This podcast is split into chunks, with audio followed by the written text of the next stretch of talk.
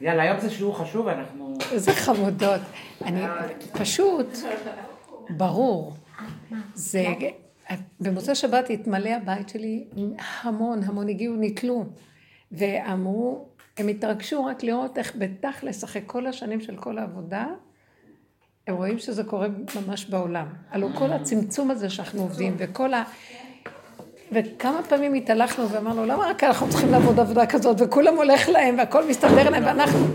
את רואה, לא שאני שמחה, אני רק אומרת שהמהלך הזה של ההוכחה, ולא רק זה. אני מסתכלת, כל העבודה שלנו היה לכנס צמצום אחר צמצום אחר צמצום, ולעשות עבודת התמעטות וקטנות.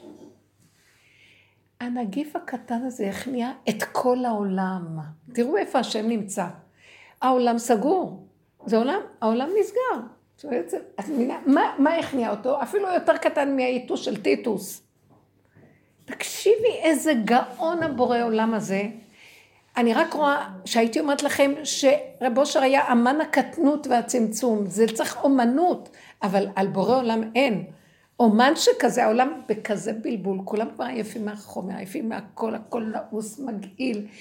והבחירות האלה, ולא הולך כאן כלום, וגם, וכל המשוגעים של הפוליטיקות, גם באמריקה, גם פה, בעולם יש ארצות שלמות שאי, שלא לא הולך להם הבחירות, לא, אין ממשלות.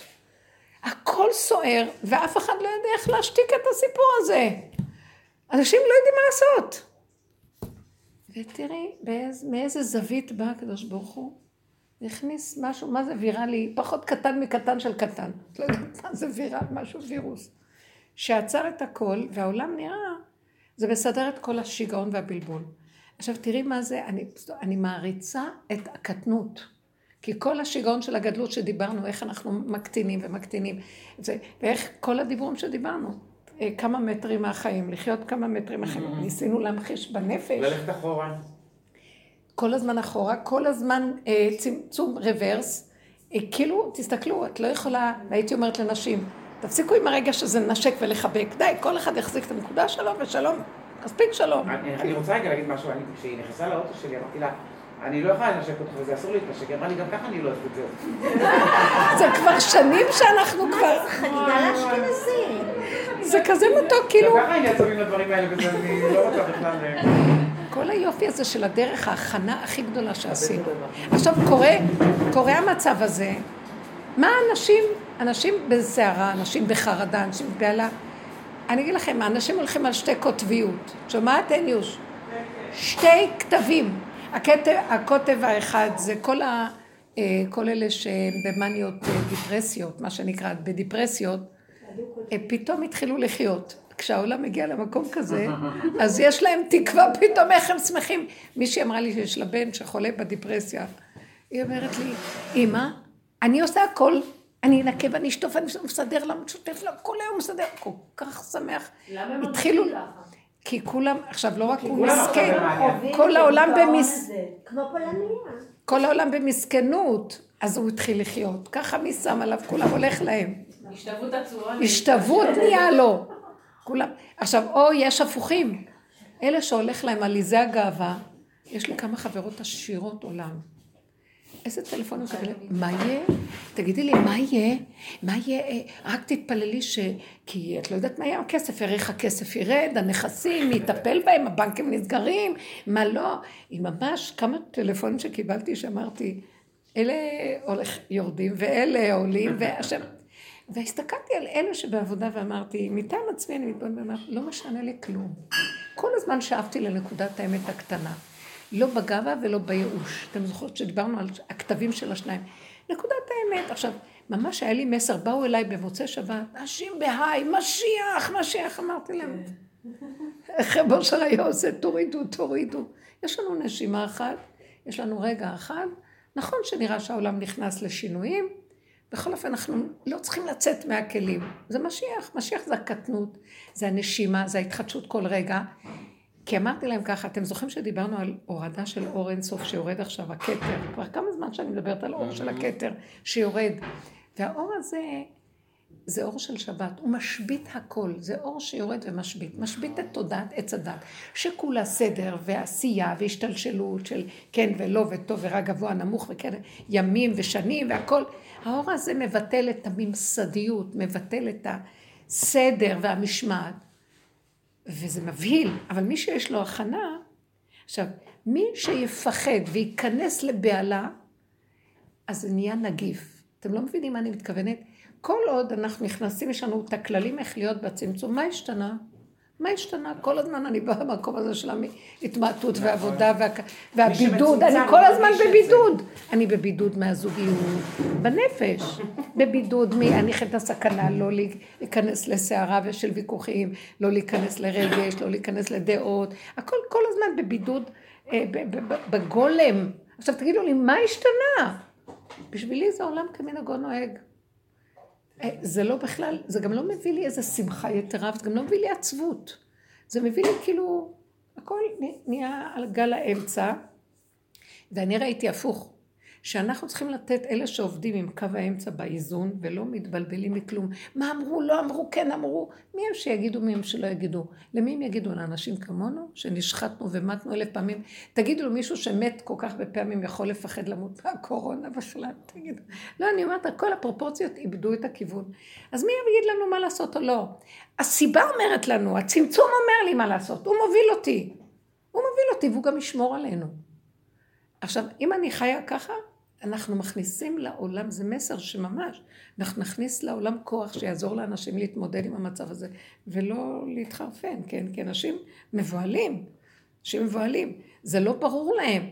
אני אגיד לכם את האמת, מצד שני, ככל שהם ייכנסו למקום של השביטה הזה, פתאום יגלו שהם לא רוצים לחזור אחורה, בשביל מה להם לעבוד כמו משוגעים, בשביל, הם יראו את השיעבוד, שהם יראו את הניצול שניצלו אותם, פתחיל, פשוט יתחילו להיכנס למקום היותר מאוזן, שלמה אדם צריך לחיות ככה, מי צריך את כל הסיפור הזה, ולמה צריך לחיות ככה? הם לא ירצו לחזור אחורה, זה גם איזה פחד שיש במקום הזה של הממסד, שיש להם פחד שיצא מהגדר, אנשים לא ירצו יותר. הדיבור הזה נפתח, אחותי דיברה איתי ברמה סיפורית. תובנות אלו ירדו לכל המגזרים. כן. מדברים על זה. גם אחותי אמרה. זה נורמלי בכלל, זה נורמלי להיות ככה, לא נורמלי עכשיו ללכת לחזור לעבוד את ששבע בכלל. יו, את רואה, אני אומרת לכם. אני אומרת לכם. כל זה אנשים שהם לא דתיים. שזה נראה להם בגלל... אנשים חיים בשיגעון של תזזית, וככל ש... לראות הילדים? לא, כי כל השיטה, כי כל השיטה הזו... למה? למה? ואז קשה להם, ואז צריכים לנסוע לחול, ואז זה זה, ואז עוד פעם, ואז מי טיסה לטיסה. אני אומרת לכם, הנה הדרך. אבל זאת הדרך. אני שנים צועקת, עשו הום סקולינג, בייחוד לבנות. גם אני צועקת על הממסד והישיבות הגדולות, כמה לוגיסטיקה וכסף הולך על מה? שיש אחר כך ראשי ישיבות רבים, והמשפחתיות שלהם, וכל אחד על תפקידים. תורה זה לא תלוי בכל זה, אפשר ללמוד תורה שניים. עכשיו, היה איזה רב פקד, שהגיע לבני ברק, כמה מפקדים מה, מהמשטרה, כדי, כי הם לא סגרו את הישיבות, ואמרו לסגור את הכינוסים הגדולים, האולמות הגדולים שלומדים בהם תורה. אז אני, מישהי סיפרה לי, היא הראתה לי את הכתבה, שהוא מדבר עם ראש ישיבה, אחד מהגדולים של התורה בבני ברק, הוא אומר לו, הוא אומר לו, למה אתם לא, למה לא סגרתם? זו הוראה שאתם צריכים לסגור ולא לתת שיהיו כאן. אז הוא אמר לו, אי אפשר ביטול תורה. אתה צריך להבין אותנו, ביטול תורה בשלנו זה למות. ביטול תורה זה בלתי אפשרי, אנחנו נהרג על זה.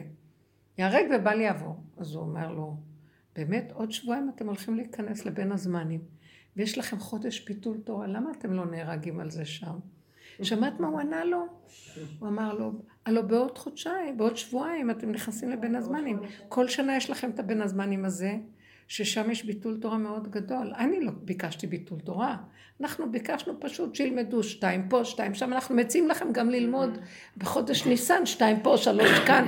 מה שהרבנים כל הזמן צועקים, אבל בגלל שאין את העולמות הגדולים, אז אין חשק כזה. אז הוא בא ואומר לו, לא, זה לא נקרא ביטול תורה. מה שאנחנו עושים, הוא הורא, לא אין לו מה לענות. שמעת? שיבוא חילוני וילמד את האדם גדול בתורה. כאילו, נכון שאתה גדול בתורה, ונכון שאתה אומר, אבל אתם גם מתכסים בהרבה שקרים וכל זה. די, חבר'ה, זה לא סותר את התורה, תלמד אותו, תקטינו, תתמעטו. ההוראה היא כל הזמן להתמעט ולהקטין. וזה סותר את התפיסה של הגדלות שיש היום בעולם התורה, הגדלות, הרבנות. עכשיו, אז הוא ענה לו בדבר כל כך פשוט, אני פשוט, זה כל העולם עכשיו. האמת מתגלה, והיא אמת פשוטה, אתה לא יכול, אל תחשוב שאם אני חילוני, אני לא יודע, כן? אמת היא משהו שאף... יכולים, אדם שיש לו תורה לפספס אותה, ואדם חילוני יכול לראות אותה. זה דבר מעניין. כל התיוג הזה גם החילוני, מאיך אני יודעת מה הוא עושה? כי ככה אנחנו חיים עם המוח הזה של הצדד, שהוא ספריית אז. אבל היום כאילו... לא, היום כבר זה הכל נפתח. לא, גם כל השיחות שמעבירים בוואטסאפ וזה, הרב הליטאי הזה מדבר חסידות, הרב הזה מדבר זה וזה מדבר זה, כולם מדברים מהכל מהכל. כן, כן, כן, היום מספרים על הרבנים, זה לא מה שהיה פעם. הרבנים אוהבים מה את רוצה? תגידי בדיוק. אני רוצה לספר רגע משהו שיום חמישי הייתה לנו מסופה. אני רוצה לספר על זה כי זה קשור לעניין ההלכה. היה יום חמישי סופה, ופה סופה מאוד רצינית, ופה אנחנו הרגשנו את הטבע ממש חזק, ורמה של עצים נפלו וזה, ובערך משעה שש בערב לא היה לנו חשמל. יום למחור, עד יום למחורת, בשתיים, יום שלישי בשתיים אמרו יחזור. עכשיו את עובדת בחושך, הילדים בבית, זה, זה, זה, זה, ואני מדברת בשביל ובשביל יפה, כי אנחנו משתנות.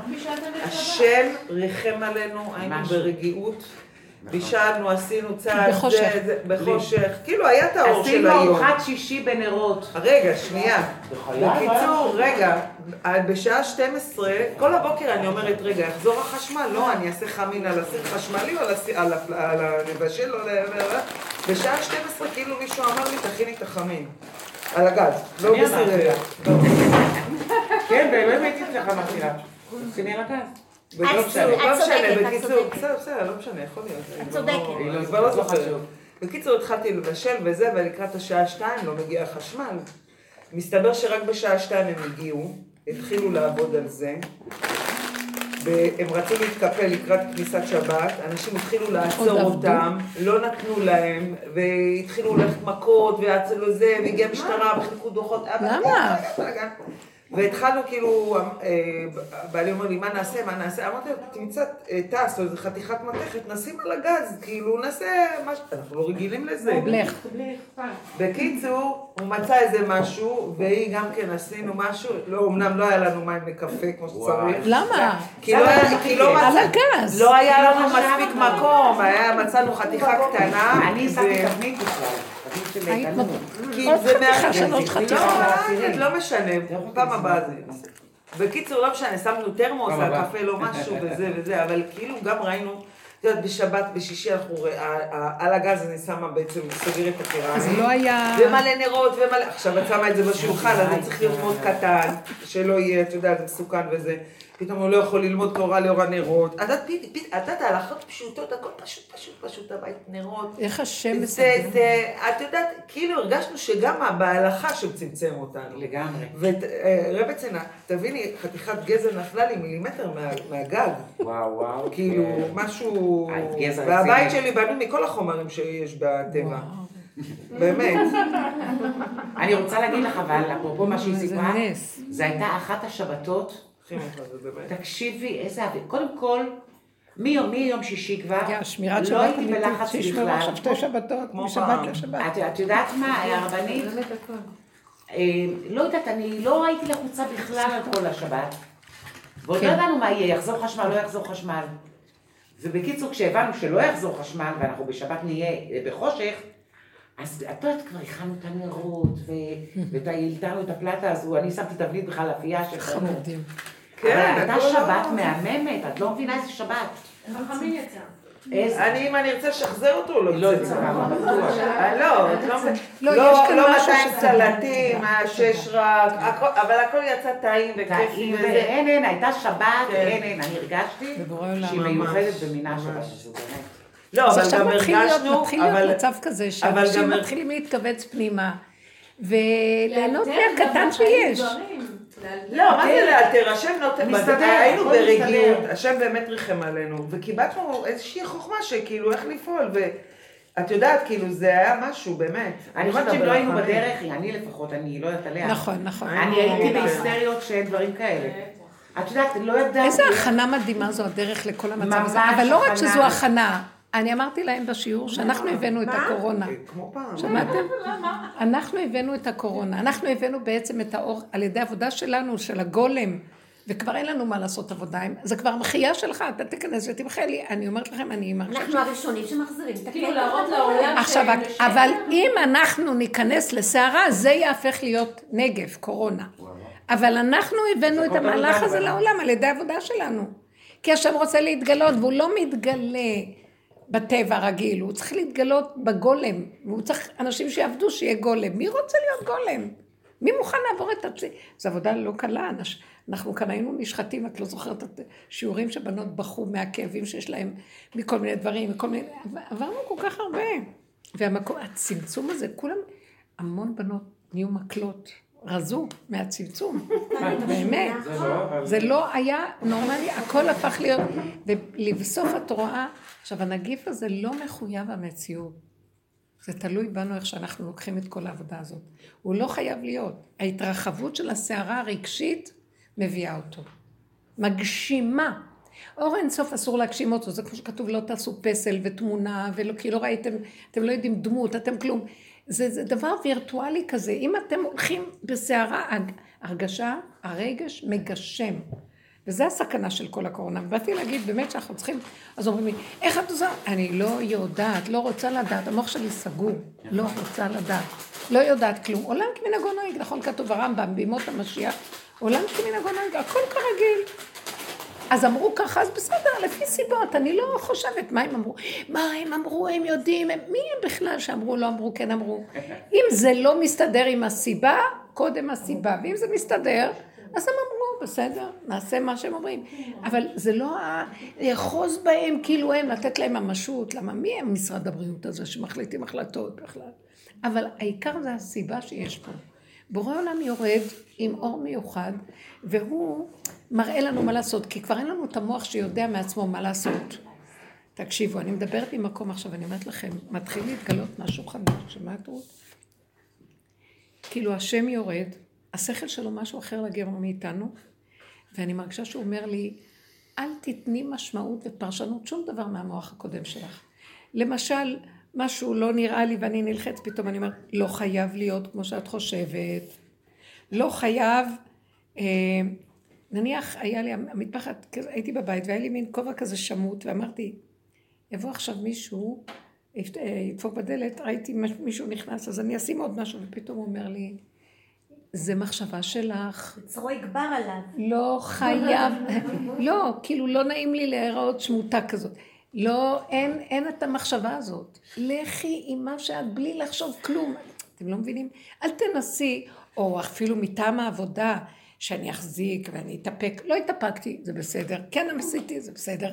איך שזה ככה. אני לא נותנת למוח שלי להיכנס למשמעות ופרשנות מאוד מאוד, כי הוא אומר לי, המוח הזה הולך ליפול, והכל בסדר. מה שיצא לך עכשיו זה בסדר גמור הכל, הכל בסדר. אם אנשים עכשיו הולכים למוח שלהם ואומרים, ככה לעשות, ככה לא לעשות, זה לא בסדר. אסור ללכת ככה. לפי הסיבות, נניח עכשיו, יש לנו ברירה, אין אוטובוס, סגרו עלינו. אין זה. מה מזיז לך? לא מזיז לי כלום. את יודעת מה, אני לא ידעתי.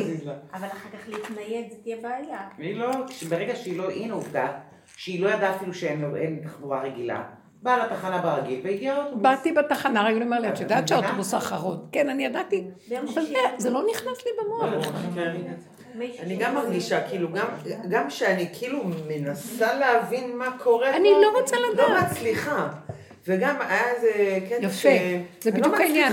לא לתת ממשות והגשמה למוח, ואז החרדה ואז... כאילו המוח מאוד רוצה להבין. הוא מאוד רוצה להבין, רוצה את הסדר, רגע, מה קורה פה, אבל אי אפשר, אי אפשר גם להסביר את זה בכלל. אבל גם שהיה זה יום, היה איזה ערב אחד שחיכינו להצהרה של ראש הממשלה, מה הוא אומר, מה זה. אבל כאילו כל מה שהיה עד שהוא דיבר, קודם כל אני נהנית ממה שהוא מדבר, אני לא מעריצה גדולה שלו. הוא נותן ביטחון. אבל לא על הביטחון, מרגיש לי איזשהו משהו בסדר, לא יודעת איך להסביר את זה. כן, משהו עובד. אבל כל המהלך הזה... עובד דרכו משהו, משהו עובד דרכו. תקשיבו, קודם כל, הוא בחינה אצלי תמיד, של שליט, משיח בן יוסף, עם הכלכלה שלו, עם הסתרים שלו, ופתאום הוא נעצר ואומר, חבר'ה, בעצם במילים אחרות, אני השליט על ארץ מצרים, כאילו, הכלכלה חשובה לי והכל, אני אומר לכם, העולם נסגר, נא לסגור את העולם. ובעצם בזה הוא העביר את תפקידו למשיח בן דוד. בדיבור הזה שלו במוצאי שבת, הרגשתי שכאילו, הנה, אני, אתם יודעים שאני, במחשבה או בתפקיד אחר ממה שעכשיו אני אומר לכם. אני לא... הוא עודד את כל הקפיטליסטיות, ושאנשים יעבדו חמש עבודות, ושיהיה זה, פתאום אומר, חבר'ה, עוצרי. הרגשתי שמישהו מדבר מהפה שלו, הוא מעביר את התפקיד הלאה עכשיו. הוא פותח פתח למשיח בן דוד. קטנות, התמעטות, אין היגיון של כלכלה נורמלית, אין כלום. מי עושה כזה דבר? זה מקריס את המדינה, ואתה גם הולך ללא נודע. ונראה שעושה את זה בנחישות וברוגע. אז מכאן הבנתי גם שזה אפילו לא הוא. הבנתי שזה לא הוא, כמו שהיא אמרה פה. כמו שהיא אמרה, מרגיש שמשהו עובד דרכו, והוא עובד נכון. גמרנו, שלום. אין לי עליו ספק. אז זה התפללתי שהוא יהיה האחרון שיעביר, על זה אמרו, הוא יעביר את המהלך למשיח בן דוד. מה זה משיח בן דוד? אני יודעת דמות, אני יודעת הנהגה. זה הנהגה של התמעטות, קטנות, אין היגיון, אין שכל, אין ידיעה, אין הבנה, אין הבנה ואין השגה, כי ככה. לא יהיה לנו אותה. אה? לא יהיה לנו שרה? איך? לא יהיה לנו את השפלים הוודות. שרה, בטח. אבל היא אומרת לכולם, אמרתי לכם לנקות כל הזמן. נראה לי שרה. מחליפה כפפות כל דקה ורבע, לפי דעתי. היא גם ככה מכריחה, בלי הקורונה היא מכריחה את העובדים שלה לעבוד. אבל היא אומרת, אמרתי לכם. ככה אומרים. ככה בסדר. הבאתי יין זה נהיה. וואי, פורים.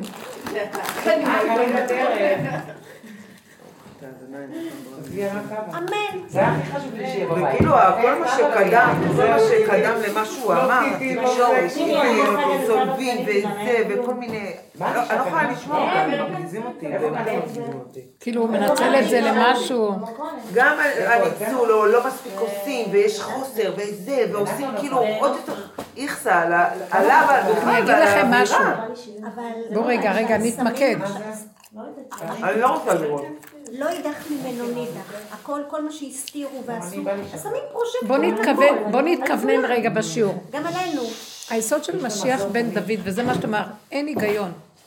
הוא מפרק את הדעת, אנחנו עשינו עבודה של הכנה, לפרק את המוח ההגיוני של העולם, וצורת הסדר שלו והספריות, ולהגיע למקום של אין היגיון, אין סדר, אין משמעות כזאת בדווקא או כזאת, יכול להיות גם זה וגם זה, הכל יכול להיות. מדרגת היחידה, מדרגת הגולם. וזה עכשיו הולך למקום הזה. אנחנו נכנסים עכשיו לרובד חדש. אם אני הולך להגיד, אוי, עכשיו משרד הבריאות אמרו כך וכך, ואני הולכת לעקוב מה הם אמרו, חבר'ה, אתם לא בעבודה. אני לא באה להגיד שאני הולך נגד. תקשיבו ליחידה, והיחידה תוביל אתכם. ואני מבטיחה לכם שהיחידה לא תלך נגד, היא תשמור עליכם, והיא תגן, והיא תשים אותנו במקום. הכי נכון לנו. של הצמצום הנכון, כי הכל הולך לקראת צמצום. כי הוא לא... השם מתגלה, לא ברעש השם, בשקט. את יודעת איזה שקט היה בירושלים, ביום ראשון היה שקט. אנשים... עכשיו אחר כך עוד פעם התחילו לסעור, ועכשיו עוד פעם מחזירים את הכל לשקט. לא ברעש השם, הגילוי שלו בשקט. והוא רוצה... האנשים צריכים להיכנס למקום של צמצום, של ריכוזיות, של אחדות פשוטה עם עצמם, ונגמר.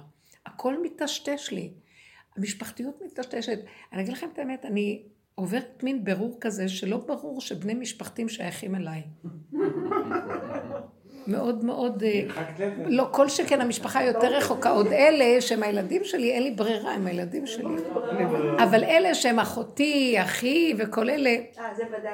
אם הם לא איתי בכיוון ש... מי מרגיש לי שאיתי זה בני משפחתי? זה החברות שלי, שהולכות בדרך איתי. אני מרגישה שאלה... זה האמת שלי, זה, אלא אם אני, אני, הקשר הפנימי שלי זה איתם, זה כל החברים שלחנו כל השנים. זה לא שאני מזלזלת, הייתה לנו חתונה שצריכה להיות ביום ראשון. עכשיו, הם, בגלל כל מה שקרה, ברגע האחרון, בשעה שתיים לפנות בוקר, שלוש, עשו את החופה. אה, זה החופה שהמדוברת?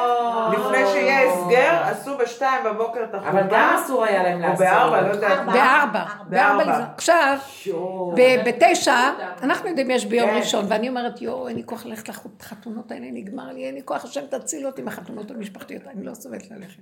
אני לא הולכת כבר, אבל... ואז הם...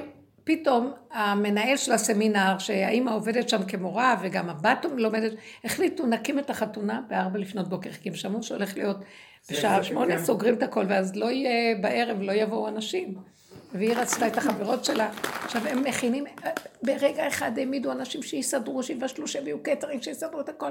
עכשיו פתאום בשעה שלוש הם נזכרו שלא אמרו לחתן שום דבר. החתן מירושלים ולא אמרו להם. זה אנשים ארגנו את הכל, אנשים של בני, היא גר באשדוד. החתן לא הגיע.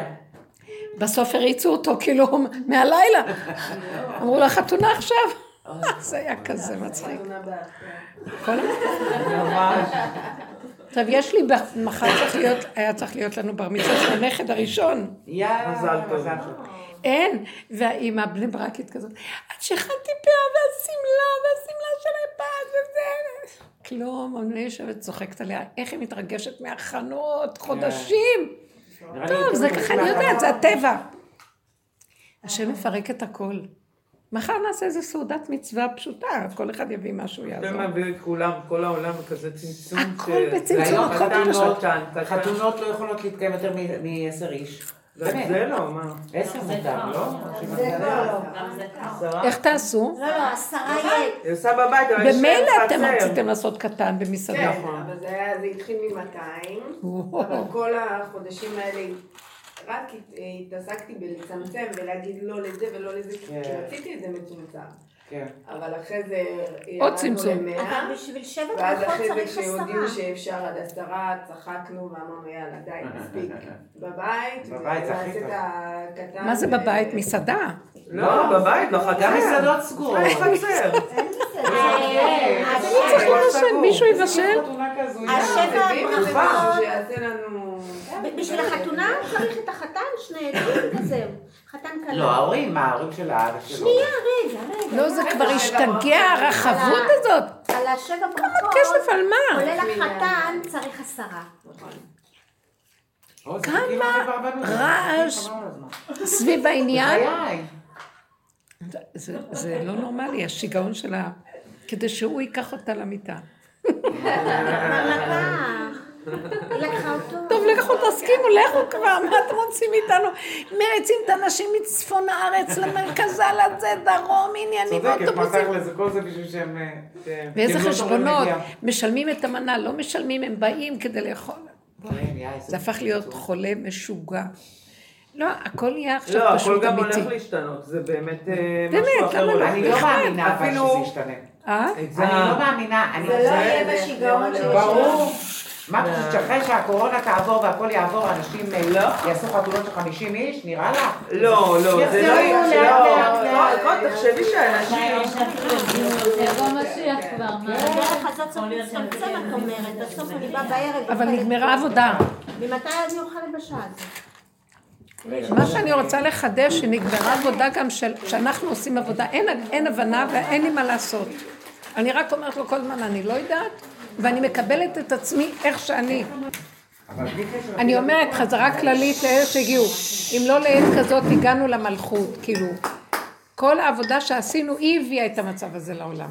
העבודה שאנחנו עושים צמצום אחר צמצום, יוצרת מציאות של גולמיות, שדרכה יש לאלוקות, הכוח, האור הגנוז, צריך את הגולם כדי לרדת.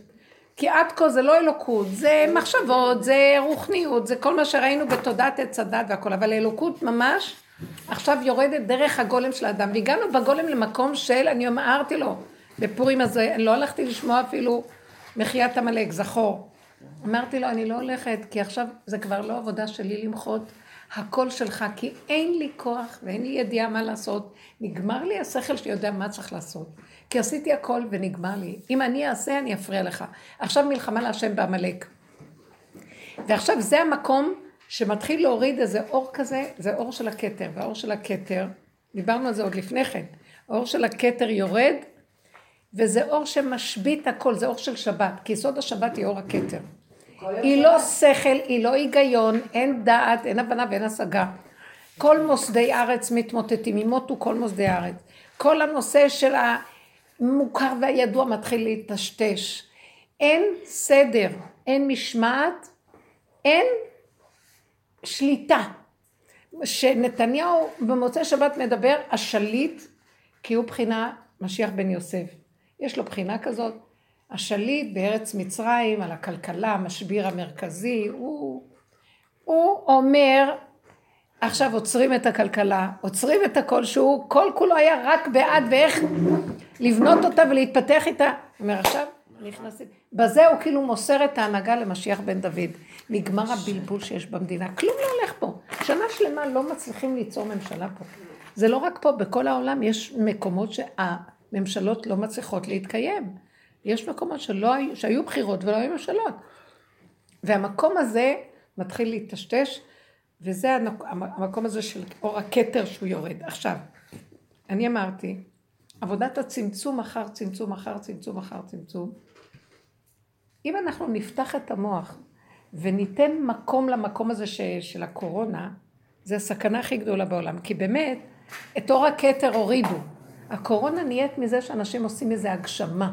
מכניסים למוח מציאות, יו, נגיף, נגיף, באמת, באמת, אין כלום, זה יסוד העין הכי קטן, הכי כלום, דווקא מהנגיף, זה אפילו פחות מהעיתוש של טיטוס, אמרתי, זה כזה מקום, ובזה, כשיש הגשמה, וזה יתחיל עם אומות העולם, כי אומות העולם לא בדרך, והם מגשימים, והם מתחילים עם ההגשמה הזאת, זה יחלה באומות העולם, זה יגמור, אנחנו צריכים להיזהר מכל התנועה הזאת שנותנים כוח וממשות לכל המצב. אני לא אומרת שנפרוץ גדרות, כי אנחנו תמיד, אגיד לכם את האמת, הוא הביא אותי למקום בצמצום בעבודה שאין לי חשק לפרוץ גדרות. אין לי חשק לעשות טיפה יותר ממה שאני חייבת, אפילו את זה לא. אין לי כוח, נהייתי כל כך קטנה ומצומצמת שזה לא יאומן.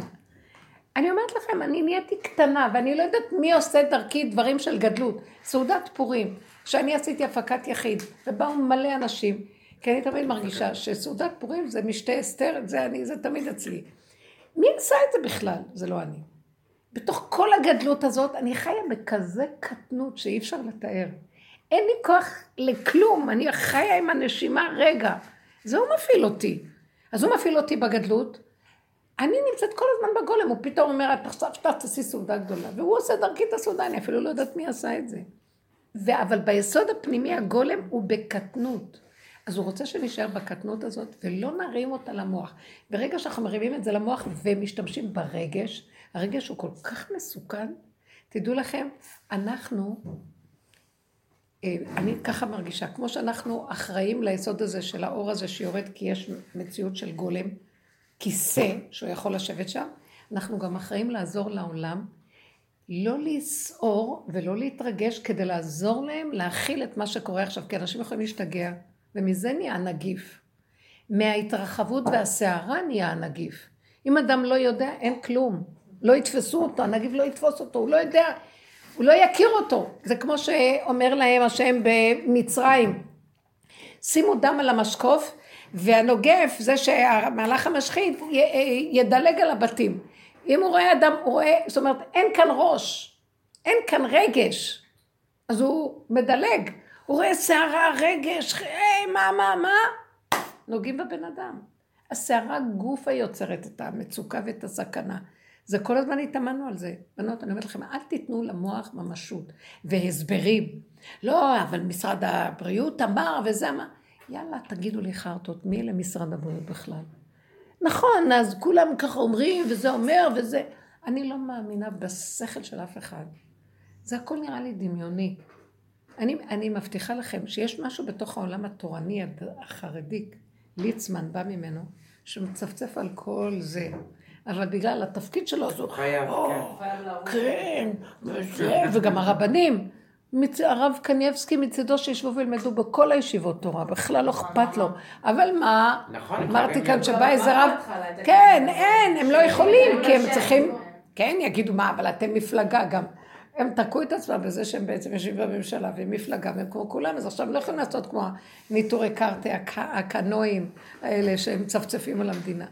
אז באיזשהו מקום, הכל השם תוקע את הכל, ובאמת, באמת, באמת, אנחנו לא צריכים ללכת על זה, אבל יש לנו נקודת אמת גדולה, אני גם לא מזלזלת. אני לא מזלזלת, למה אני לא מזלזלת? לא בגלל שהם אמרו, בגלל שאני מפחדת מהגאווה שלי. אה, לי יש עבודה.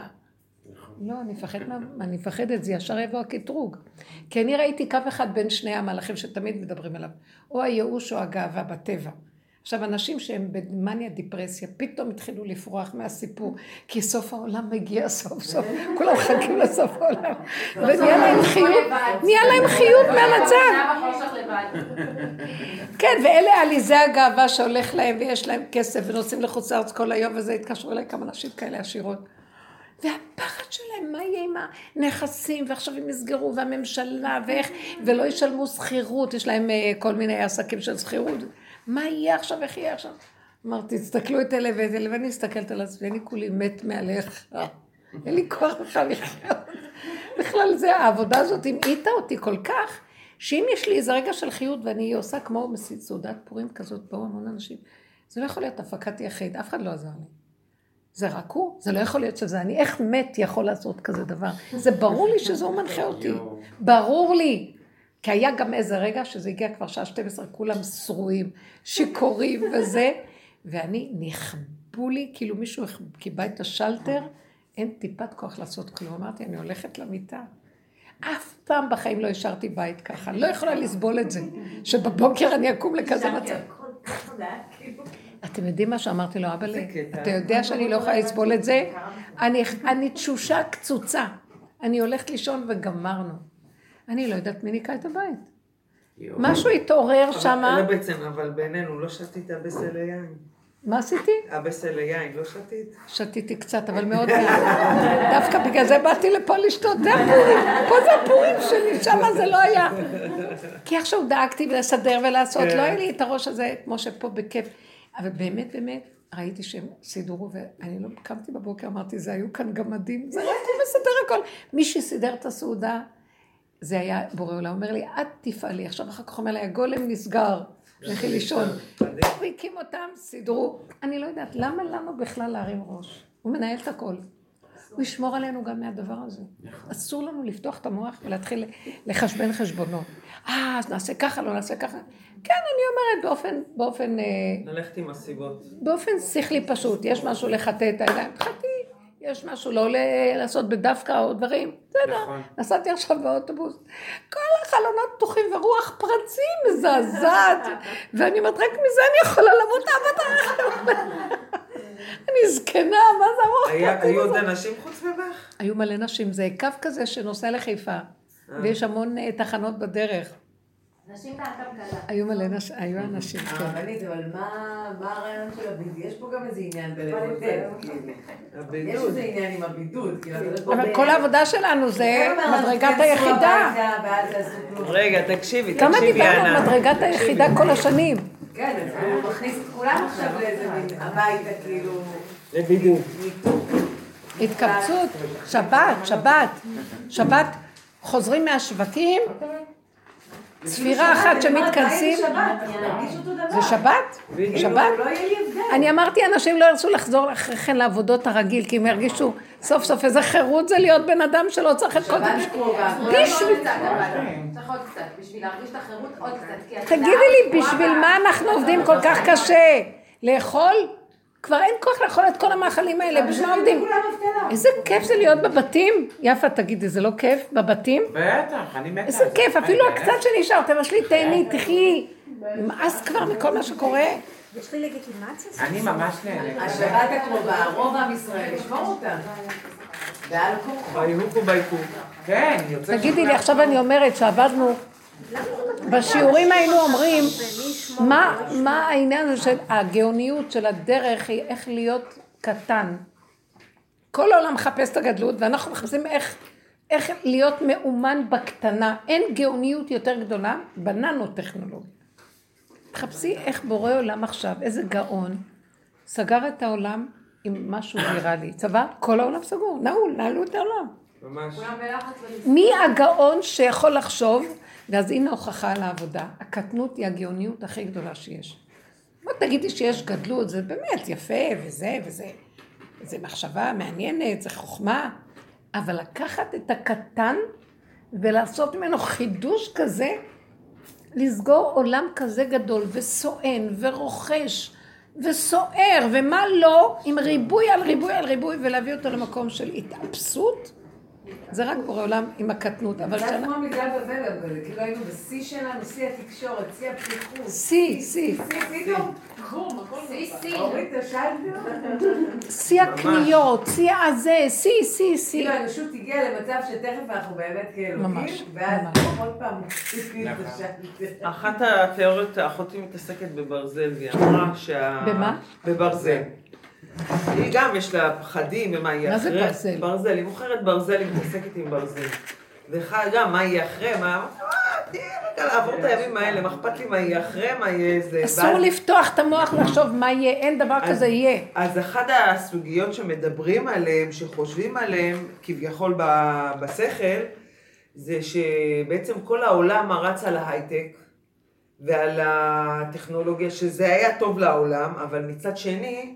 כאילו בעצם רוב העולם לא, אין לו שום ייצור עצמי משל עצמו. זאת אומרת, אין לו טקסטיל, אין לו חקלאות, אין לו זה. עכשיו, נתנו את זה לסין, כולם, נתנו לסין. הכל, כביכול, בעצם איך מדינה נמדדת בחוזק שלה, בעצמאות שלה. עכשיו, יחסית מדינת ישראל, אה, בעניין האוכל היא מסודרת, אבל טקסטיל אין לה, לצורך העניין. אוקיי? אבל מבחינת האוכל, כאילו אין מה לדאוג. זאת אומרת, זה באמת כביכול, אנחנו די מסודרים. תשעים אחוז זה אוכל שלנו. לא, לא, לא מייבאים. הרוב זה שלנו פה מיוצר בארץ. בגלל זה חשש שיחסר. אז, אה?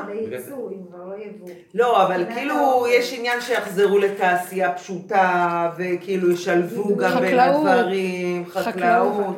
יש פה חקלאות, אבל כביכול נניח כאילו ייבוא מטור, אמא שלי קוראה לזה טורסיה. לא משנה, טורקיה נניח עגבניות שיעלו חצי שקל יותר, כאילו פחות ממה שיש פה בארץ. אבל באמת יש פה, וכאילו גם צריך להשתמש במה שיש פה. נכון. אבל כאילו התעשייה תחזור להיות מקומית יותר, ויותר כאילו, כן. לא, אבל זה לא רק חשיבה שלנו כמדינה, כל העולם מתחיל לחשוב ככה עם המדינה של עצמו. אז כל יחידה תעבוד עם עצמה. בדיוק, כאילו יחידה בתוך יחידה בתוך יחידה, בדיוק. אני ראיתי את זה מעצמי בעבודה, איך אני יודעת? ראיתי בעבודה שלי עם עצמי, אני יכולה לסמוך על אף אחד, הוא הביא אותי להיות הפקת יחיד. אני יוצרת לעצמי את האפשר, אני עוזר, אני ראיתי, פעם הייתי מוסד, מוסד רשום, בעמותה רשומה, עם חמישים עובדים. ראיתי שלאט לאט הכל יצמצם, ואני הפכתי להיות מוסד יחיד. זה אי אפשר להבין את הדבר הזה. והוא אומר לי, ממך הכל ואלייך הכל ואת הכל, ונקודה זה, זה נקודת האטום. ובאיזשהו מקום, העולם, העולם, אני אגיד לכם, זה, יש הרבה שקר בכל המדיניות שהיא זה עכשיו. כי האזרח עובד מאוד קשה לשלם הרבה מיסים, והמדינה עשירה מהמיסים של האזרחים. שישים אחוז מיסים. נכון. עכשיו, הם לא משתמשים נכון בכסף הזה, אז יש עשירות. אני משלם לכולם אבטלה. כולם עושים בבית. כל המאגרים, תבלו, הכל יחזור. ליד אמרה, נראה לך שם זן וחזור. בלי שאנחנו יוצאים מהבית. לא, כי כל המצב הזה ירד, כי אנשים לא יכולים לשלם מיסים, אם הם לא עובדים, לא יכולים לשלם מיסים. נכון. אז עכשיו מה יהיה? אבל צריכים לייצר כדי לאכול, אז ייצרו מעט או קטן, לא יהיו רווחים גדולים לממשלה. נכון. את יודעת מה אני מרגישה? לא יצטרכו לשלם מיסים גדולים, ויהיה מאוד פשוט, אנשים יחיו פשוט, המדינה תהיה פשוטה, אבל יהיה מלכות, יהיה חירות. ולא יהיה חסר לאף אחד כלום. ולא יהיה חסר כלום, כי מקום לבנות בתים יש לכל אחד כך. הכל יכול להיות קטן, פשוט. המצע הזה, אני ראיתי שלפייגלין היה מצע מאוד מאוד יפה. נכון. אני קראתי ומאוד אמיתי. הוא אז אמר שה... שהחזון שלו עוד לא הגיע זמנו. ואני רואה שהמקום הזה הולך להביא את זה בצורה מאוד מאוד פשוטה. כמו שהיא אמרה, אנחנו ניצור את הצרכים של עצמנו. לא נצטרך את כל העבודות הקשות, בשביל מה? המדינה לא צריכה להיות מיליונרת, היא צריכה להתקיים שאזרחיה שמחים נכון. וטוב להם. וחיים טוב, לא צריכים את כל הפסאודו חומר הזה והרמה הזאת וכל זה, ומכוניות והכל, ואין לאנשים כסף כי הם הכל חובות והכל תשלומים נכון. והכל, ומשתגעים, משועבדים. זה המקום הוא מאוד מאוד יפה, מאוד אמיתי, זה שבת, בחינת שבת. עכשיו זה הזמן, יש בהלכה ויכוח. זה ויכוח כזה, זה לא ויכוח, בעצם אנחנו תמיד, יש מה שנקרא שקיעה בשבת, שקיעת החמה, הדלקת נרות, ארבעים וחמש דקות בירושלים, עשרים דקות בשאר הערים, מדליקים עד השקיעה. מהשקיעה יש מה שנקרא בין השמשות. כן. זה שעה וחומש. זה שעה הכי אהובה עליי. עכשיו, העולם, כך כתוב, באותיות רבי עקיבא במדרש כתוב, שרבי עקיבא אמר, העולם קיים ששת אלפים שנה. ו-תשעים ושלוש שנים, תוספת הוא נותן. ואז יהיה האלף השביעי, ייכנס הגאולה של העולם. אז מה זה ה-תשעים ושלוש שנים, צג שנים? אז, אז הוא מסביר שבעצם זה כל בין השמשות, עד שנהיה היום החדש, בעצם שמתחיל הערב המוחלט של היום החדש. אבל עד אז זה שתי כוחות שמשמשים בערבוביה. היום הקודם והערב החדש שמתחיל. בין השמשות הזה? זה נקרא בין השמשות. אבל גם הערב זה ערבוביה. הערב זה ערבוביה, וזה בין השמשות, כי שני כוחות משמשים בזה. כל העבודה שלנו אני מרגישה שהייתה במקום הזה של בין השמשות. ועכשיו זה סוף בין השמשות. תדעו לכם שאנחנו ממש לפני הגאולה, ממש. זה מבחינה זאת שכבר, ובאמת, ובאמת כתוב, מה נברא בין, במשנה, בפרקי אבות כתוב, עשרה דברים נבראו בין השמשות. אתם מכירים את המשנה הזאת?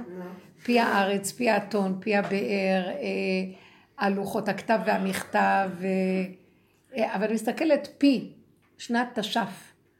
פי הארץ, פי האתון שדיבר, פי, אה, פי הבאר. לחפש לך? כן, זה מאוד יפה, זה משנה מאוד יפה שאומרת, מה נברא אחרי שהשם גמר את כל הבריאה שלו. וואי. והגיע בין השמשות, ועדיין הוא המשיך לבוא, כי זה עוד לא היה ממש קדושת השבת. כן. אבל זה היה, הבריאות האלה הן בריאות ניסיות, הן משמשות פה וגם פה.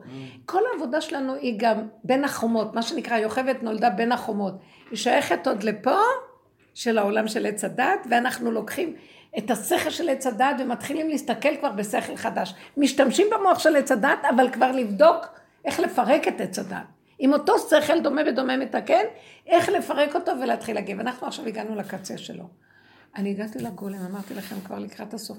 אני מרגישה שהפנים שלנו נולדנו מיציאת מצרים, עם הפנים החוצה, כאשר הגב שלנו כבר לעולם. התודעה החדשה מתחילה להתגלגל. כמו תינוק שנולד, האמת, שהייתה לי תמונה מאוד מאוד חזקה, לא מזמן, לפני איזה שבוע, שאני רואה משהו ככה בתוך הנפש, אני רואה תינוק שמשהו גדול מאוד מחזיק אותו, כמו איזה אימא גדולה או איזה מישהו גדול מחזיק אותו, והתינוק עטוף כמו תינוקות שנולדים. וכולו עטוף חוץ מהעיניים. וואו. כולו עטוף תינוק. והאימא גדולה מחזיקה אותו. אתה רואה משהו גדול כזה, מחזיק אותו. ואז אני מסתכלת על התינוק, מסתכלת לו על העיניים, כי רואים רק את העיניים. ואני פתאום רואה אדם זקן בתוך העיניים. וואי, איזה זקן. חכם. אני כבר, אני עוד זוכרת עד היום את הצבע של העיניים. זה מין כחול סגול כזה, אי אפשר להסביר את זה. משהו עמוק, ים עמוק של חוכמה. וזה התינוק שנולד, ואני מרגישה מאז שכאילו אנחנו, כמו יולדת, שכבר ילדה, ילדה. ועכשיו, איך נראית יולדת שילדה? אין לה שכל, מסכנה, מותשת, הכי שמחה בעולם. רגע אחרי הלידה, הכי שמחה בעולם. ואין לה שכל, ועכשיו הכובע של השמות, מה אכפת לה? זה, זה, אין לה כלום. היא יושבת ככה עם הזה. אין לה כלום.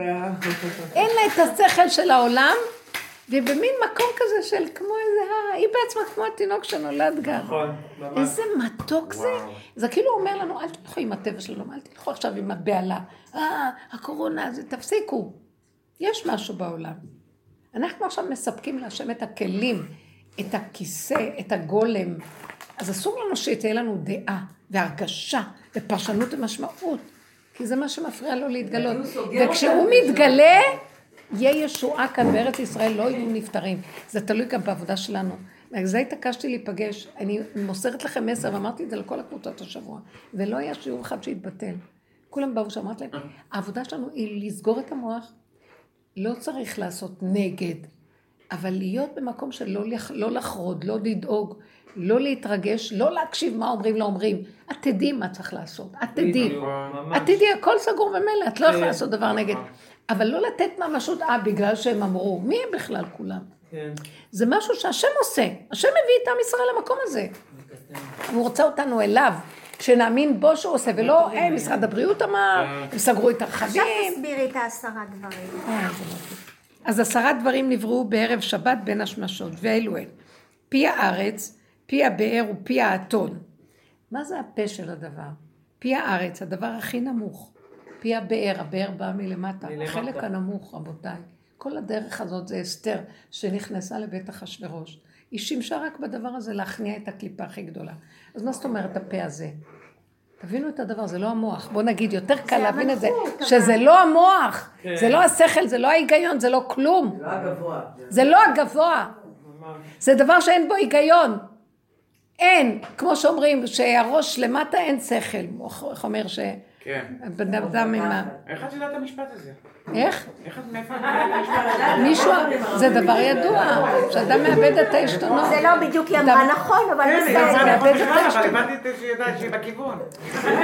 אפילו, את יודעת משהו? תדעי לך שאני לא יודעת את זה, מישהו הביא לי את זה עכשיו ואומר את זה. אני אומרת לך את האמת, אני לא יודעת. אבל זה רק אצל גברים, זרימת אדם בכיוון אחד. עכשיו תקשיבו. והקשת, איך שאומרים נאורה קשתו. זה מילה, הקשת זה העבר מין של הזכר. הכל הולך דרך זה. מלכות אבל. והמן, זה המים נוקבין, המן זה הכוח של האישה, לעלות מלמטה חשק.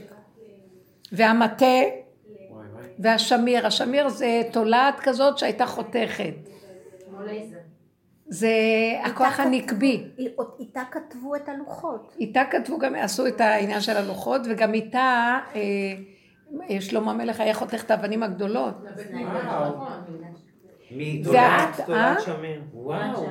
זה מאוד מעניין. שם מיר. זה כאילו, כל פעם שיש שין מם, זה הצד של הנוקבה, זה השם של הדבר, זה הכלי של הדבר. התורה כל פעם זכר ונקבה. פי האתון, פי הארץ, פי זה. עכשיו המטה והשמיר. הכתב והמכתב, זה הכתב, זה כאילו הזכר והמכתב, זה מה שנכתב על הכתב של הכתב. והלוחות, שמה שכתוב עליהם. מאוד מאוד יפה, זהו. זה מה שאומרים. אחר כך זה המשך של עוד דברים. אז זה כל העניין. בין השמשות. בין השמשות. הסוף זה רק אסתר בבית אחשוורוש עם כל הכוח הנקבי, ולעשות ישועה. אני אומרת לכם. האפיפיור שאומר לשמור שבת. שהאפיפיור אומר לשמור שבת. מה, מה? האפיפיור, העבירו סרטון שהאפיפיור באיטלקית, כן? הנה, כבר מגשימים גם את האפיפיור. מסביר למה היהודים שומרים שבת, וזה מה ששומר עליהם, וכמה זה חשוב. צריך לשמור שבת. באיטליה יש הכי הרבה נפגעים. חוץ מסין. הם שומרים שם את כל הכלי המקדש. אבל איך היה עושה ככה? לא להתלהב מהאפיפיור. שישחררו את כלי המקדש. הם ישחררו, הם ישחררו. היה צריך להגיד לאפיפיור, תשחרר את בית המקדש. לא, אבל כשמדבר כולם מתלהבים. לא להתלהב היום ככה, מחר או ככה. הרבנית, אני חייבת להגיד. לא, ההתלהבות זה שגם הגויים רואים שכבר... היום. אין. היום. נחזור לגויים. היה לי... אני מאוד מופתעת כאילו מהתפשות...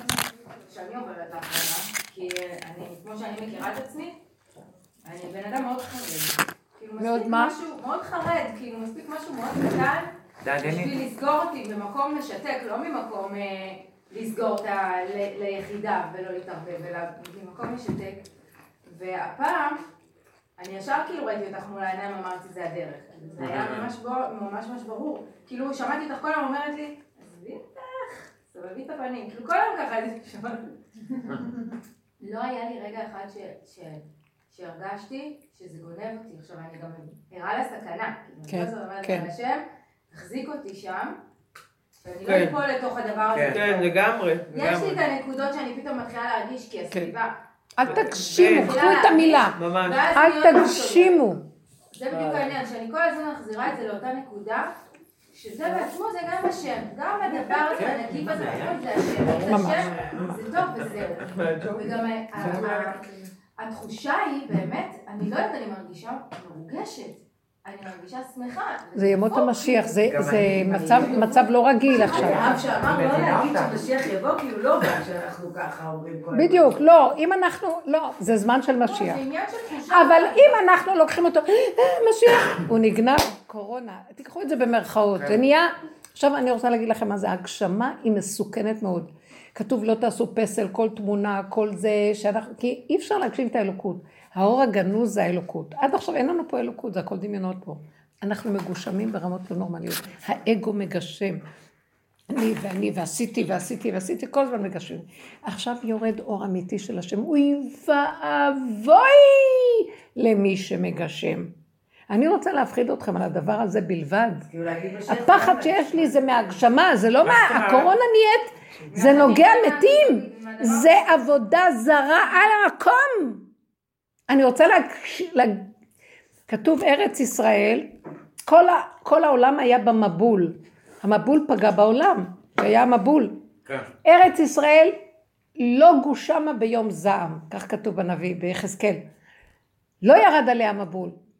ארץ ישראל מסוגלת למשהו אחר, רבותיי תבינו, כאן לא יהיה מה שיש באומות העולם, אבל בשביל זה אנחנו צריכים גם לתת כוח לארץ הזאת. אלה שהולכים בדרך, אני אומרת לכם, תקשיבו לי, יש לנו מסר, תהיו חזקות, תהיו נעולות, מה אכפת לכם, מה אתם יודעות? כיף להיות בבית, תעשו, תהנו ממה שיש עכשיו, זה בורא עולם, זה לא המשרד הבריאות סגר, זה לא, הוא סוגר כאן כלום, זה בורא עולם, נותן לנו את ההיכנסות הביתה מהשווקים, לקראת ערב שבת, להתחיל להתכונן. זה מתן תורה שמקביל אותנו. ממש.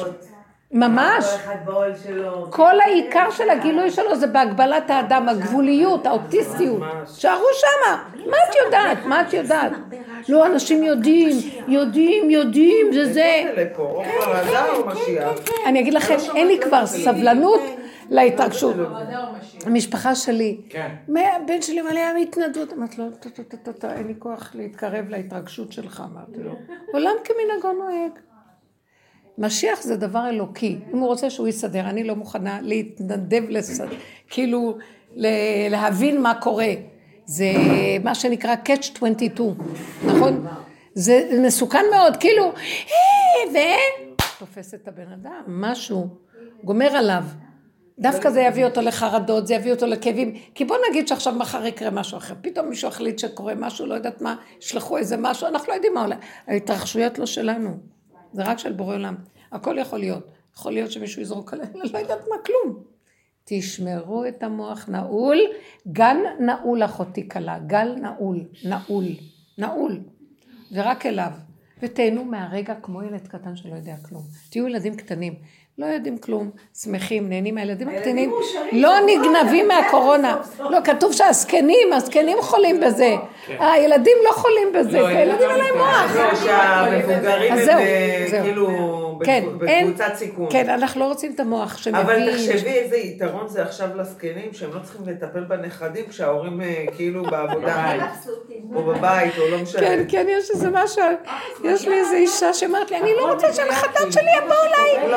אני לא רוצה שהם ידביקו אותי, אני מסכנה. כאילו ככה זה צריך... באמת דואגים להגיד השלישי. לצלצל היום, אז אני... הוא לא מצלצל אף פעם. מי, מי? אני אחד בכיתה ב', ג', ג', אסור להגיד בית ספר, זה תלמוד תורה. אז אני אומרת לו, עמנואל, אז הוא לא ידע מה שלומך, וכאילו, איפה הוא? מעניין אותו לשאול אותי בכלל מה שלומך, מה זה... אז הבת שלקחה את זה באמת לאמא, זה משימה מהערב. מה זה? משימה מהערב, הוא אמר להם, היוקל, אתם צריכים להתקשר. לדאוג לסבי ולסבי. תראה מה יהיה המשימה מהערב. יש גם משהו מאוד מחבר, הרבנית, באמת. נכון שיש הרבה, אפשר לשמוע את הצד הרועש והמפלק, אבל מי שטיפה יותר חד עין, רואה שזה חוצה מגזרים דרך אגב. נכון. כולם, כולם. נהיה אחדות, נהיה פשוט. כולם רוצים, נהיה עולם. ממקום, זה הולך, זה מה זה. באמת ממקום. מדהים, מדהים, רק השם יכול לעשות כזה. אנחנו בבידוד ואנחנו דווקא מתקרבים. זה לא נורמלי, זה לא נורמלי. בדיוק כמו הדרך. כמו הדרך. אני אמרתי, בעלי אומר לי, את נראית כאילו את חיה לעצמך. אמרתי לו, שאני חיה לעצמי, אני הכי מתחברת אליך. יש מי שמחבר בינינו, אתה לא מבין? זה בדיוק הפוך מהסדר הטבעי של החשיבה. אני לא עושה פעולות של חיבור, אני רק מתחברת לעצמי כדי לא להפריע, לא להתגלות, והוא כל מחבר ביני לבינך, זה פשוט. זה הכי פשוט בעולם, כל האמת הזאת עכשיו. איך הוא אוכל את הדיבורים האלה? הוא אוכל אותה, הוא יודע איך לאכול את זה? מתקע בגרון וממשיך הלאה. לא, אין בזה שכל של טוב. לא, גם כולם עכשיו רוצים... הוא לא אוכל. הוא קולט שזה אמת לאמיתה, אבל זה לא המוח הרגיל של העולם, שצריך לעשות השתדלויות, ועבודות של ישות ואגו. כן, אנשים לא מעניינים כלום יותר, לא רוצים קניות, רוצים רק גאולה. כולם רוצים, גם חילונים, גם דתיים רוצים. אבל זה תהליך. צריך לקנות, לא להיסחף. אני אגיד לכם, זה הולך להיות... זה הולך להיות תהליכים יותר עמוקים, וההסגר יהיה יותר גדול. זה הולך להיות יותר אפילו, כדי שהבני אדם יגיעו למקום ממש של ביטול הישות. זה הולך להיות יותר ויותר התאחדות פנימית, כי לא יהיה... זה כאילו שאתה לא מתלבש, אתה לא מראה כאילו... ואין לך בכלל... אין לך מה להוציא החוצה. אין להוציא החוצה. אין שופוני, אין שופוני. אין לעבור, אין חיצוני, אין לעבור. פעילותיו שיש יום, היה את אומרת. אבל לא עכשיו את הדאורים, אפילו הקטן שיש לך, אפילו אתה בכלל יש את העצמך בנקה, אבל יש תמיד מה. רואים, מישהו רואה את זה. אין, אף אחד לא רואה את זה. אני בגג תשע, כולם עולים על מדי א'. אין מצב להישאר פיגר. מה זה? אני גג עד השעה תשע אצלי, כולם עולים על בגדים רגילים, לצאת מהפיג'אמה. אני לא יכולה לסבול אותם, מסתובב עם הבית עם פיג'אמה. גם היא. שלי עם זה. שבת אין לי בעיה, אבל כאילו ביום חול, כאילו יש להם שגרה, יש להם זה, יש להם משימות. אז עכשיו בואי נגיד לכם משהו. גם אל תיכנסו למקום הזה של אין דבר כזה אצלי. תרדו מזה. לא, לא. הולך להיות משהו של איך ש... אני אף פעם לא התמודדתי עם זה. תקשיבי, הולך להיות אור כזה, איך שזה ככה, זה בסדר גמור. אל תחלקו, אל תגידו, אבל אני לא, אני כן, ככה וזהו וככה וזהו, זה אור חדש. זה לא אור של שכל כזה או כזה או כזה מהספרייה הזאת. זה דבר חדש הולך להיות. הוא כאילו אומר לי, במילים אחרות, אל תפריעי לי להתגלות עלייך או עליכם, כי אני שכל אחר. אתם יודעים מה אני? זה לא אתם עכשיו. אתם יש לכם כזה או כזה או כזה או כזה. אצלי זה הכל אפשרי והכל בסדר. קחו את הדבר הזה, תעבדו עם עצמכם לרגע. יורד עלייך מחשבה, מה עשיתי? למה עשיתי? האור החדש אומר, זה בסדר מה שעשית, אני אוהבת אחריך שאתה, הכל בסדר. לא לרדת על עצמך, לא לשפוט, לא לדון, לא לבקר ולא כלום. ככה זה בסדר גמור, כי זה עכשיו בא מהצד שלו. ואצלו כל רגע הוא מתחדש והכל בסדר. אצלנו זה, אנחנו מקובעים, זה כן, זה לא, זה נכון, זה לא נכון, זה מותר, זה אסור. אל תלכו עם המוח הזה יותר. אני אומרת לכם, נכנס משהו חדש, מחבק אותך ומשנה את הכל. איך שזה ככה הכל בסדר. איך? עכשיו שלחו לנו הודעה, שאין יותר למידה מרחוק. לא הבנתי עוד פעם. היה למידה. עכשיו עשו לימוד מרחוק. באמת? סגרו? מכוון. עשו פנים, והקליטו שיעורים. מורות התקשרו. כן, זה דבילי. סוף סוף יושבים בבתים, רוצים שליטה, להראות שהם שולטים. היום הודיעו שזה גם נגמר. כמה מורים יוצאים לחופש? אתמול דיברה איתי מורה בשיעור. אין סדר יום. תשאירו את זה ביולי אוגוסט. זה פלא עצום. אתמול דיברה, היה לי שיעור בחריש, ואחת המורות אמרה, אין לי מנוחה. שחררו אותנו החוצה, וכל היום אני מקבלת באינטרנט תפסים ועניינים, ותלמדי ותעשי ותדברי עם הבנות ותעשי זה ולא, ואני אומרת, רגע, אם כבר שמו אותי, מה הם שולטים עליהם מרחוק? ואז אמרתי להם, אמרתי להם, בנות, תסגרו את המוח ותגידו, אנחנו לא מסכימים. מה שאנחנו אומרים, איך שזה נראה לנו, ככה זה נהיה. אמרתי להם, זה השליטה שלהם עוד מרחוק, המפקחים והמנהלים, איך לשלוט בצוות. אל תחשבו שהלכתם לחופש, אתם עוד עובדים. שוטה שכמוך, תשחרר את העולם. אתה לא משלם את המשכורת ותן להם לחיות. לא, לא, זה יעבור ליולי. עכשיו את אומרת חידוש, אמרתי להם את זה, זה... אל תסכים, אמרתי להם. שזהו, שמחר גם המורים יוצאים לחופשה ללא תשלום? נגמר. כל המדינה מקבלת... כל, גם המורים יוצאים לחופשה ללא תשלום? חל"ת, חל"ת. ברור. חופשה. אין יעודים שהם יעבדו בגלל. רגע, זה לא... הם לא מקבלים משכורת דמי אבטלה. בחופשות אתם צריכים. איך נראה מה יהיה מול אוגוסט? מתי נחזור? יולי אוגוסט אנחנו נראה את המקדש נשמה, אין תשעה באב השנה. תפסיק. יולי אוגוסט. קורבן פסח. הם רוצים להשלים למורים, לקחו מהמורים את זה. לא, בעזרת השם, בניסן הגענו ובניסן עתידים להיגאל. כן, תראו מה, ממש ניסן. זהו, ניסן. חיכה לפורים, גמר את הפורים בנחת והתחיל. זה משהו מדהים. ממש. כאילו המכות מצרים ועכשיו הגאולה. וואי, איזה מדהים. אני גם מרגישה ככה, אני מרגישה גם. כן, תתכנסו בתוך הבתים. הנגף הזה עובר, אני אומרת לכם, המשחית, זה בשייך לאומות העולם. כתוב בתוספתא, יש חכמים שמתווכחים. הברייתות זה תוספתא, זה גמרות שהן חיצוניות. אז הוא כותב שם, שמתווכחים החכמים ביניהם, איך יהיה ימות המשיח? עתיד הקדוש ברוך הוא להוריד מבול של מים. אז אמרו, לא יהיה יותר... מה? אמרו שהוא לא יהיה מבול. אז טוב, זה יהיה מבול של אש, ירדו מהשמיים אש, ואמר, לא יהיה יותר הדבר הזה. אז בא אחד ואומר, יהיה דבר, באומות העולם. היום בבוקר, ראיתי כזה חרגול. יהיה דבר, ומי שיפגע מזה יהיה בעיקר אומות העולם, הכל יתחיל להתכווץ. תראו, בתוכנו יש הרבה אומות העולם. בואו נקווה שכל מה שלא יהיה, אבל בעזרת השם, לא יפגע אף אחד מישראל. שישים רבו ישראל לא ייפגעו. לא.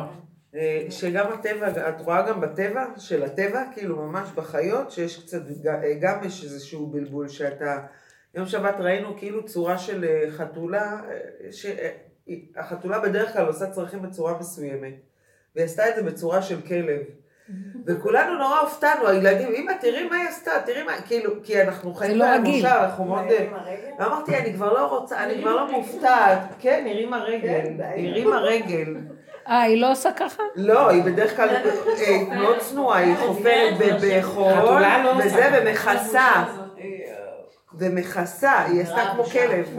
ואמרתי, כבר זהו, אין כבר אי אפשר להיות מופתעים מהעולם, כל העולם כבר השתגע, זהו. הכל מתבלבל ומשתגע. את יודעת, לפני שבועיים הלכה לאיבוד איזה כבשה מזה של חסון. לא, את נתה איזה סיפור. הרבנית, את שומעת?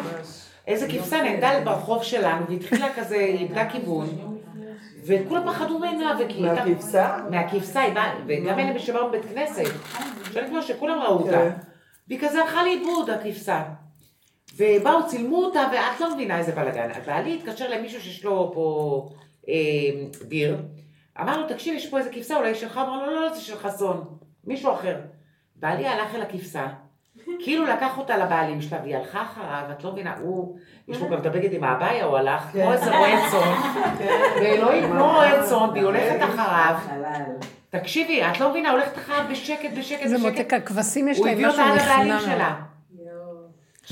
יש להם משהו מאוד נכנע לכבשים. אבא הולך עם כבשה ברחוב, בעלי, והבן שלי בדיוק חזר מבית כנסת, רואה את אבא שלו עם כבשה מאחורה, מטייל אותו כאילו זה כלב. אבל הוא הביא אותו למקום, את לא מבינה, הוא החזיר אותה לידר שלה, איזה קטע. לא, אנחנו גם פה... לא, במושב יש קטעים, את לא מבינה. זה ממש חוויות שלו. חוויות, כל דקה יש פה חוויות. אקשן. איזה מצחיק. ממש, אני אומרת לך סיפור. תהיתי כזה עובד, הכבשת כזה. מה? ספרי, למה לא? שנספר? היית שקטה כל השיעור. היא חושבת אם לספר או לא. אירוע שהתחיל לפני חמישה שבועות והסתיים היום, בדיוק, בדיוק היום. מה הסתיים? סליחה? אירוע שהסתיים בדיוק היום, לפני חמישה שבועות הוא התחיל, אבל הוא כמו המשך. לפני שאני שותה את הכל. טוב, אני צריכה את הקהל שלך. לא, זה לא בסדר. מדובר במטפלת שהייתה של ההורים שלי. ארבע שנים היא הייתה. בדיוק עכשיו מסתיים, כאילו, יהיה ארבע שנים. היא הייתה עם אמא שלי ואחר כך עם אבא שלי. ואבא שלי נפטר, והתאריך הוא כן משמעותי, הפרטים האלה. אבא שלי נפטר ב-אחד עשר בדצמבר. עזבי עכשיו גרוגריאני ו- וכל גרגרגר. ב-אחד עשר בדצמבר אבא שלי נפטר.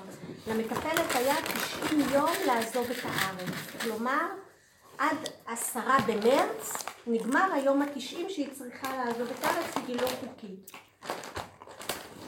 ובעשרה בפברואר, זה חודשיים אחרי שאבא שלי נפטר, היא מתקשרת אליי בהיסטריה. אני הייתי בדרך עם הווישה, נסענו לאיזה מקום, והיא אמרה לי, היא הייתה קוראת לי אטה, זה בשפה שלהם בפיליפינים, תגלו, זה כמו איזה שם כבוד לאחות, קרובה או משהו כזה. היא מתקשרת אליי והיא אומרת לי, אטה, אטה, אטה, come to the hospital, come to the hospital. All my body is bleeding. אמרתי לה, אבל מה קרה לך? אז היא אמרה לי, שאני אבוא, אמרתי לה, איפה את נמצאת? היא אמרה לי, בטיפול נמרץ כללי בבלינסון. אני הייתי בדרך לחדרה. ואמרתי לה, אני לא יכולה, אולי אחרי, אני אבוא אחרי, ולא קלטתי עוד את העניין. ואני אומרת לה, אני אבוא אחרי הצהריים. ואז היה משהו עם הילדים, הייתי צריכה לעזור. ולא הגעתי אחרי הצהריים לבית חולים. ביום רביעי הגעתי לבית החולים, מצאתי אותה כבר מורדמת ומונשמת. אבל היא כבר לא מטפלת שלכם, כאילו. לא, לא, צלצלה אליי, היה לי את הקשר. מה, ארבע שנים זה הרבה זמן. אבל היא עבדה אצל איזו משפחה אחת שלושים יום פה, שהולכו לחופש, והיה איזה קשר איתה, אבל לא, גמרנו איתה, סגרנו חשבון. כן. רק הדבר היחידי שהיא ביקשה זה, כל הזמן שאני נמצאת, תמשיכו לשלם את הביטוח הרפואי, כדי שיהיה לי אם אני אצטרך, אבל אני אחזיר לכם, אין שום בעיה. והטלפון שלה, בגלל שלא היה לה כרטיס אשראי, אז אני, הוא היה קו נוסף כאילו שלי, זה לא היה סכומים גדולים. אמרנו, בסדר, אין בעיה. ואני באה, ואני מדברת עם ה... ביום רביעי, כשכבר אני מגיעה, היא מורדמת ומונשמת, מסבירים לי הרופאים, וכאן מחוברת למלא... אני ספרתי שתים עשרה חוטים, כן? והרופאים אמרו לי שהיא כנראה, היה לה איזו מחלה אוטואימונית, זה נקרא לופוס זאבת, שהתופעה, שאו מתים ממנה או שחיים ממנה אחר כך, זה פוקד נשים וצעירות יותר, היא בת ארבעים ואחת.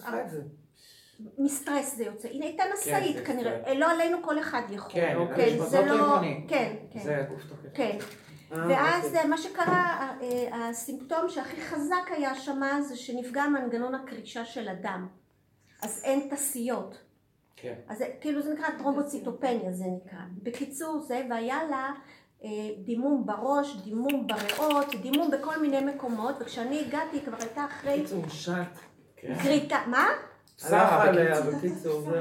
היא הייתה אחרי קריטת תחול שלא יכול היה לעמוד את זה. אז זהו.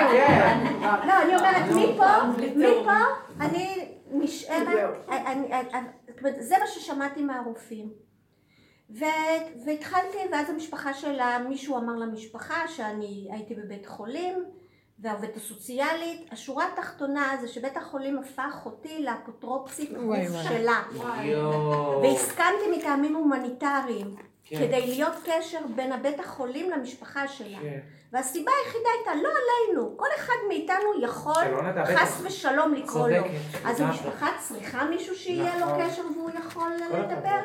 לא, זהו, זה היה, כי הבת שלי אמרה לי, תגידי, מה נסגר איתך? אמרתי לו, בואו תפגוש אותי בבית משפט, אני הולכת, כי אחר כך תבוא לאסוף אותי. אבל לא, בסדר, ככה היה, והייתי כל הזמן בקשר, כל החמישה, ארבעה שבועות, בשבוע האחרון לא, כל הארבעה שבועות הייתי בקשר, הייתי בבית החולים. במשפחה שלה. ועם המשפחה שלה, ובזה שהאפוטרופסית, אז היה צריך לנתח עוד פעם משהו, היה צריך לעשות עוד דברים, היא לא יכולה לחתום. את מאשרת. כן, הזוי, לגמרי. וואי וואי. באמת במצב הזוי, ואני הולכת לבית חולים, לא, הם הסבירו לי, זה יותר חותמת גומי, כי אחרת מה הם יעשו? בקיצור, ככה, ואחר כך הם ביקשו ממני שיש עוד ויזה לסדר לאח שלה, שהוא יבוא לארץ, הוא בחיים לא יצא מהכפר. אז אני הסכמתי עם מחלקת ההגירה לתת מכתב דרך עורך דין שאני אהיה אחראית ו... ת ת ת ת... לא, לא... בקיצור, רק קיבלת החשבון נראה לי של כל הסיפור הזה. לא של העזר. בפורים בפורים היה עשרה במרץ. היום התשעים שהיא צריכה לעזוב את הארץ. מצלצלים אליי מבית החולים ואומרים לי, את צריכה לבוא. אמרתי, מה? אז הם אמרו לי, תבואי. אני מגיעה, זה היה הקצה, ואני עומדת על ידה עד שהם אמרו לי, במכונה יהיה אפס פה ואפס וזה, וזהו, נגמר. חיכיתי עד זה, ואז לא צריך להודיע. ואני מוציאה את המוישה הזה שאחראי בבית הלב... זה כאילו, החברה קדישה שמה מטפלת בכל הגופות. לא משנה. גם גויים, גם גויים. הכל, הכל הם... מה, הם קוברים אותה מאיפה? לא קוברו. הוציאו אותה מ... מעבירים למקרר, אבל הוצאתי אותו מהסעודת פורים שהוא יסביר לי מה עושים. כאילו, מה זה... והם היו נורא נחמדים בבית החולים, באמת, הם... וזהו, מה, מה עושים? עשיתי קשר בין השגרירות לבין חברת הביטוח הרפואי, כי הביטוח הרפואי כלל שאם קורה משהו, מטיסים עד הדור טו דור. זה הביטוח הרפואי שאת בעצם שילמת לה כל הזמן הזה. זה כללית, כן, היא הייתה מבוטחת בכללית. חוץ מפוריות וטיפולים פסיכיאטריים, הכל יש בביטוח הזה. איזה מזל. ורק היום... היא עלתה על מטוס. במקרר. די. מהסירים. לא היה... את הגופה לבידוד שם? איזה טיסות?